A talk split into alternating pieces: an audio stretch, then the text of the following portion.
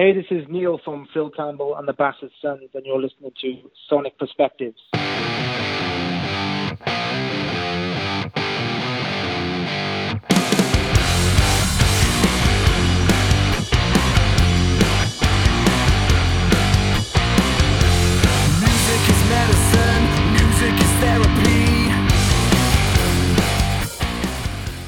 Hello, everyone. It's Rodrigo here, bringing you another interview for Sonic Perspectives. Our guest today is Neil Starr, the singer of Phil Campbell and the Bastard Sons. Neil, thank you for joining us. Oh, you're more than welcome. How are you? Good, good. How are you? You're in London, right? Or no, I'm, well, not too far. I live in um, a country called Wales, which is part of the UK, and I live near the capital, which is Cardiff. Oh, okay. So, yeah, London's probably about a two-hour train journey away. It's not too far. Okay, I'm in Toronto anyway, so.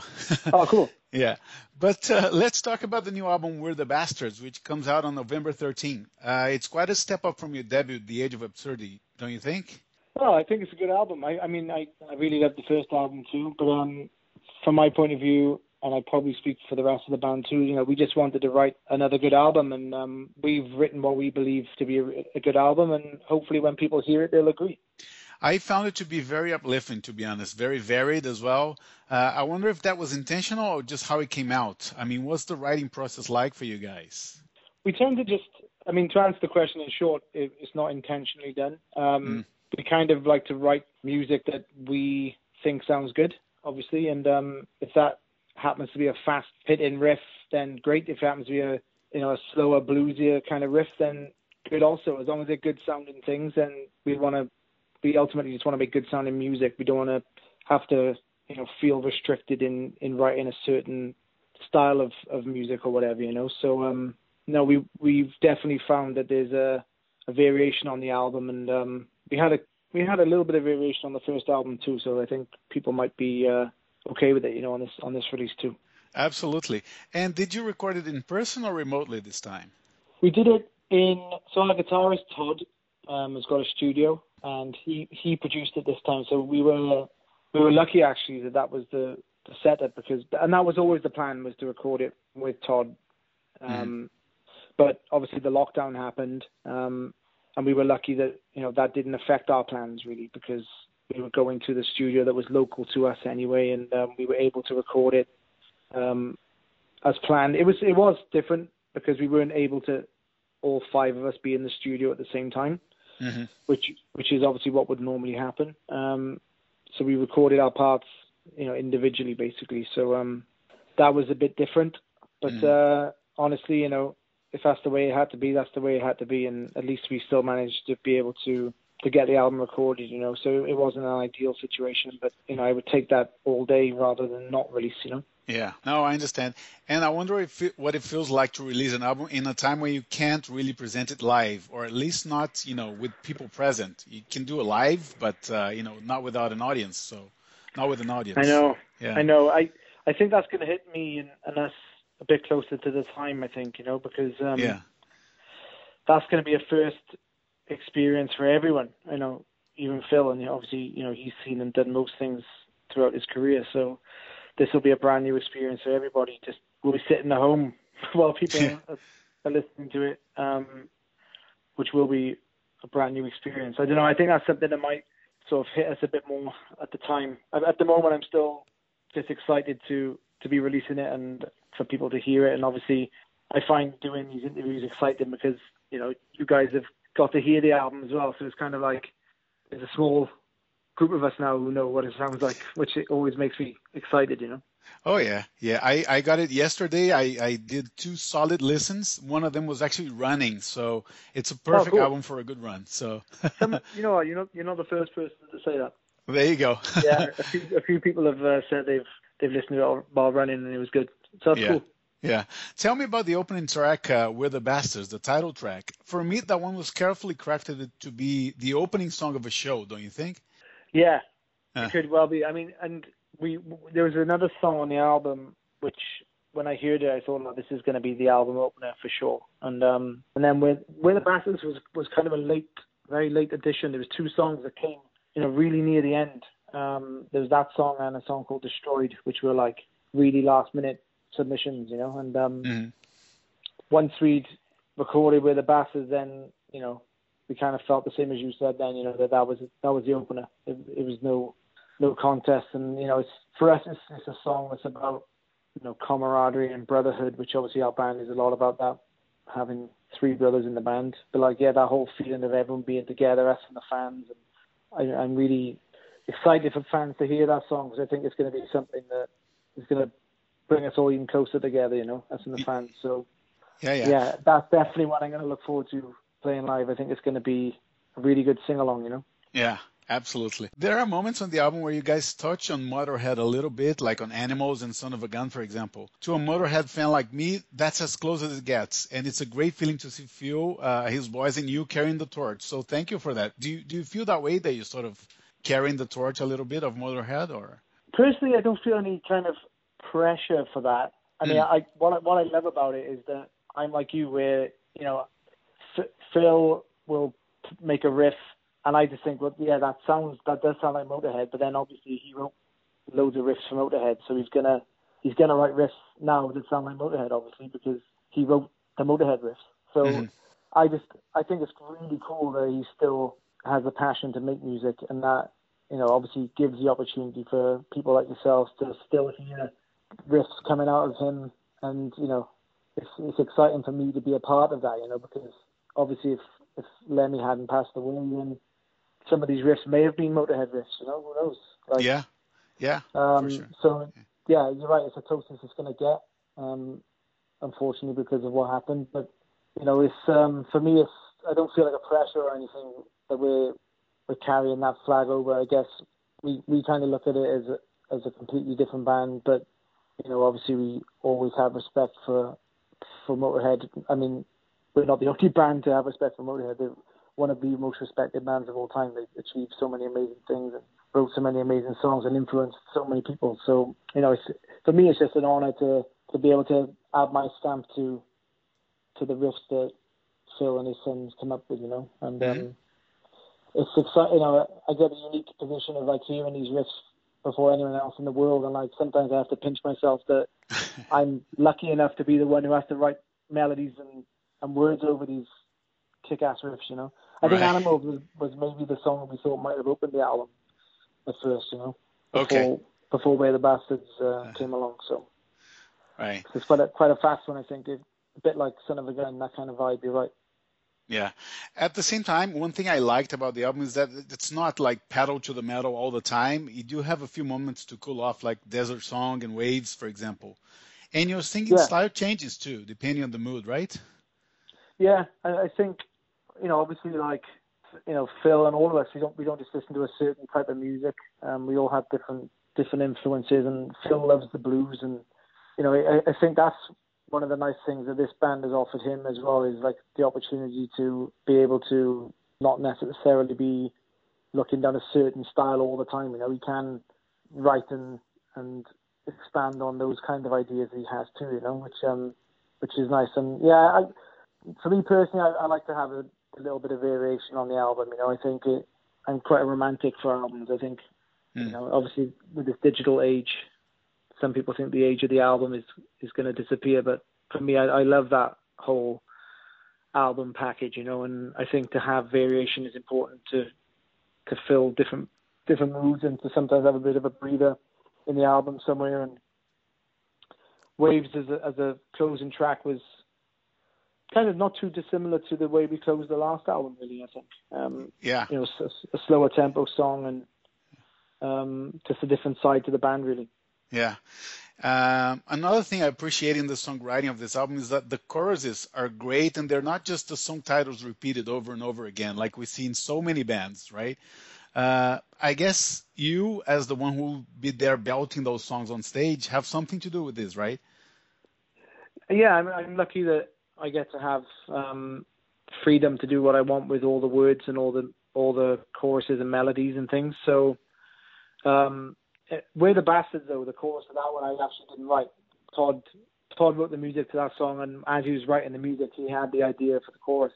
Mm. So, um, so that was one of those songs where I just had to write the verse for that one because uh, the chorus is already great, and I loved I loved where he was going with the lyrics, and you know, I kind of we just spoke to each other and discussed how we wanted me to carry on the lyrics for the for the verses and things. So that was a little bit different. But yeah, ordinarily I would just be coming up with with whatever I'm feeling at that time, and you know, it's largely influenced by the music of the song, really. You know. Um, mm-hmm. Cause I'm not. I've never been the kind of person that writes loads and loads of words down and then and then goes back to them. I kind of listen to music and write melodies and words once I've heard the song. Um, I know different people do it do it in different ways, but um, yeah, for me, I, I hear the song and like if it fires me up, then the lyrical content normally is a bit more fired up as well, you know. And then if the song's a bit more relaxed, then maybe a bit more of a sentimental kind of um, meaning to the lyrics, or you know, whatever. I kind of use the music to to judge my mood and to take me where I think it needs to go, you know. Gotcha. Yeah. Uh, can you comment also on the mix of the album? Uh, to, to, me, it's a perfect balance between distortion and that grit that we you require for a rock and roll band, and clarity as well. Immediately after listening to it, I, I, I thought of Appetite for Destruction, for example, another album oh, that wow. carries that that similar sort of mix and with the grit as well. So. Well, it's good that you've you know thought that because I guess that was a little bit harder for us to achieve in the current situation because you know we couldn't just perform and record it in a in a more live setting. We had to do it, like I said earlier, we had to do it as individuals. And you know, I know that that was important for us as a band to to try and record the songs in a way that you know they're going to get played live at the end of the day, which would would always be a little bit more, you know, not not so completely overproduced. You know, where yeah. um, obviously it's easy to fall down that road as well when you're in the studio because you can get carried away with with all the wonderful you know technologies and things you can you can take advantage of. But like we want to be able to play these songs live and for people to hear them live and hopefully think they sound even better live than they, than they do on the album. Not for people to come and see us live and think, oh, I sounded sounded better on the album. You know, that would be uh-huh. the worst. That would be the worst feedback I could ever think of receiving as a musician. You know, so yeah. Um, no, I, I agree with you. I think it's it's a it's a great mix. Um, Todd produced the album and recorded it, and then we had it mixed by um, a guy called Soren, who also mixed um, the solo album that Phil did in between our first album and this album. Phil did a solo album. Yeah. And um, he mixed that album too. Soren is from Denmark, I believe. He's a genius. He's worked on so many albums so far. Yeah. Yeah, yeah, he does a great job. Yeah. Really nice guy too. Yeah, and uh, well, the band is definitely growing in stature. I think you went from playing a cover set to having your own material, and now there's two albums to draw material from. I think it's safe to say that it started as a fun project for Phil to play with his sons, and now it's getting a little bit more serious than you guys expected, right? Well, yeah. I mean, fortunately, we you know we're trying to still keep that like the mentality of it just being a fun project, you know, because at the end of the day, it's you know bands they are businesses, I suppose, at the end of the day, and you know you've got to look at it that way. But we're trying just to make it and keep it with that sort of enthusiasm and, and fun that we had at the start because that's what we all enjoyed. That's why we all did it, you know. Um, like you mentioned, Phil gets to play shows all around the world with his sons, which you know must be. I'm, I'm a dad myself. That must be like a dream come true to have to, the opportunity to do that. You know, it's so unique. Oh yeah. And, um, yeah yeah, you know, it's it's important for us just to just to keep hold of the reason why we started it and to fundamentally, you know, write music and record music and play music because it's fun. Yeah. Um, when uh, once you lose that fun, you know, it's, it can't be a nice place to be. Then, you know, if if you feel like you have to get on stage, that must be a real terrible feeling. You know, um, one I hope I never feel. But experience, yeah. And uh, I work for smaller companies which are run as a family business, and I found it challenging, to be honest. What's it like for you to work in a band where everyone is part of the same family but you? um, I wish I had a cool story to tell you, but no, honestly, it's it's no problem. You know, it's we're we're all very close anyway, and um, I guess everybody knows each other re- really well and so well that they know when things are getting taken too far and yeah, mm. I guess one good thing I have is if there is a family uh, dispute, I haven't got to get involved. I can leave them to it. So they're, yeah. they're few and far between. So luckily, it's no, okay. an issue. But it's kind of cool. I mean, the way we do the band is kind of unique as well. That we we self-manage the band, so we all kind of take a little responsibility for certain areas, you know, um, and that keeps it very close knit as well, along the family lines as well. So it's um, it seems to be working for us, and hopefully it'll continue to to be a fun thing to be involved in because it is so much fun. Uh, and like you said, we're seeing with every kind of festival we do and with every song we release, like more and more people getting on board with it, and we, you know, we get some amazing feedback from people about us when they see us live, and you know, it's, it's great. It's it's the only motivation you need, really. I think is is to hear positive words from people when they hear your music or see your band live, and keeps you uh, keeps you ticking over and motivated to keep to keep on going. Definitely. Right. And how did you get this gig with Phil and his sons? Did you know them before, or did you audition for it? What was it like? But basically, no, it wasn't an audition. It was Todd, the guitarist, was having a birthday party, mm. basically, and it's just a, you know, obviously some of his family were there and his closest friends, and um, he'd arranged for a live band to play because obviously, you know, very musical family, musical friends and he'd arranged with that live band that him and his dad and brothers could jam for like 15, 20 minutes um, in the middle of, of the night, you know. Mm-hmm. And he asked me in advance if I would be up for singing a few songs during that jam session kind of thing. And, um, you know, I, I played in a band with Todd at the time, a different band. So, you know, we, we'd already been doing stuff together. And I knew his other two brothers really well because they were also in other bands uh, in the local area that we'd played with loads of times, you know. So yeah, we just uh, got up and sang a few songs. Like "Come Together" by the Beatles and maybe "Superstition" by Stevie Wonder and a few others. Oh wow!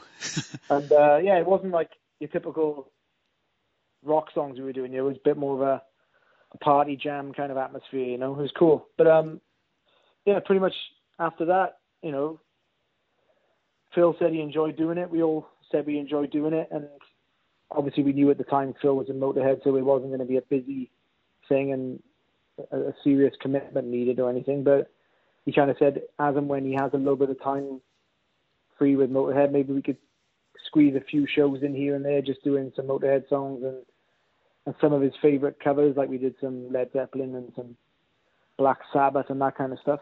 Mm. Um, and we just we just did that for for a few years, and we didn't play that many shows, you know. But um, when we did, it was always good fun. And yeah, I guess the turning point for us was when you know Lemmy sadly passed away, and Phil decided after taking some time out that he did want to continue in music, you know. So at that point, we decided we would write some of our own songs and and kind of yeah take it down a different route to what we've been doing previously. And um, mm-hmm. yeah, I, I guess probably about four or five years ago now. I see. Maybe longer. Well, I'm glad that things are taking off, man. but, Thank you, man. Uh, yeah, last question for me. Uh, you have a very ambitious headlining tour booked for 2021. What's the expectation for it now, and how do you plan to rehearse for that? Well, the expectations will be huge because, you know, we're all going to be bursting with energy, and hopefully, crowds are going to be bursting with enthusiasm to get back out and see live music as well. I think I, I can imagine it'll be like a big celebration really when when people can get back out and watch live music again and we can play live music again. It's going to be like a big euphoria moment, you know. Oh yeah, for sure. We took for we all took for granted these things we had, and you know, we none of us ever expected they they would be taken away, and I guess it gives you a whole new reality on things. And yeah, I mean, just to play a show again, that would be amazing. And um, so yeah, we'll we'll rehearse as we normally do, which is we're not too intense in rehearsal, to be honest. We get together not too long before the tours, and we we, we jam and just have, again just have a good time. You know, we don't ever want it to feel like it's hard work or or work even. You know, we just want it to feel like we're just having a jam and playing music. So I guess when we can get back to all being in the same room, then we will, and, and we'll start doing it again because we haven't been able to do that for this entire 2020 yet. Oh yeah, so. fingers crossed that things are going to get resolved, and I hope to see you on the road soon, man. Yeah, I mean, yeah. we've never been to. Uh, you said you're in Canada, right? Well, not since I moved here. Where did you move from? Uh, from Brazil. That's where I'm oh, really awesome. from. Yeah. Did you, so you must have seen Motorhead a few times. Yeah, I saw them like so many times there, opening for Maiden, headlining shows, so many times, man. Yeah, good memories. Amazing. Good memories. Yeah. We actually had um, some plans to go to South America, but they've been obviously yeah can cancelled for now. They never even got announced, but um, we're, we're trying to do it, and hopefully, yeah, hopefully we'll get to Canada at some point. And um, if we do, it'd be great to meet you and um, see you at the show. Yeah, yeah, we'll we'll arrange that for sure. Awesome. Neil, thank you so much uh, for your time. All the best with the new release. We are the bastards. Thank you. I really appreciate it, and thanks for your time as well. Have thank a great you. weekend. You too. Take care. Bye. Bye, man. Bye. Okay, everyone, thank you for listening, and I hope you enjoyed this interview with Neil Starr. You can listen to it also on iTunes, Stitcher, Google Podcasts, and iHeartRadio. Also, please follow us on Twitter and Facebook and subscribe to our YouTube channel. We're going to finish with the song Son of a Gun from the most recent album of Phil Campbell and the Bastard Sons, We Are the Bastards. Take care and rock on.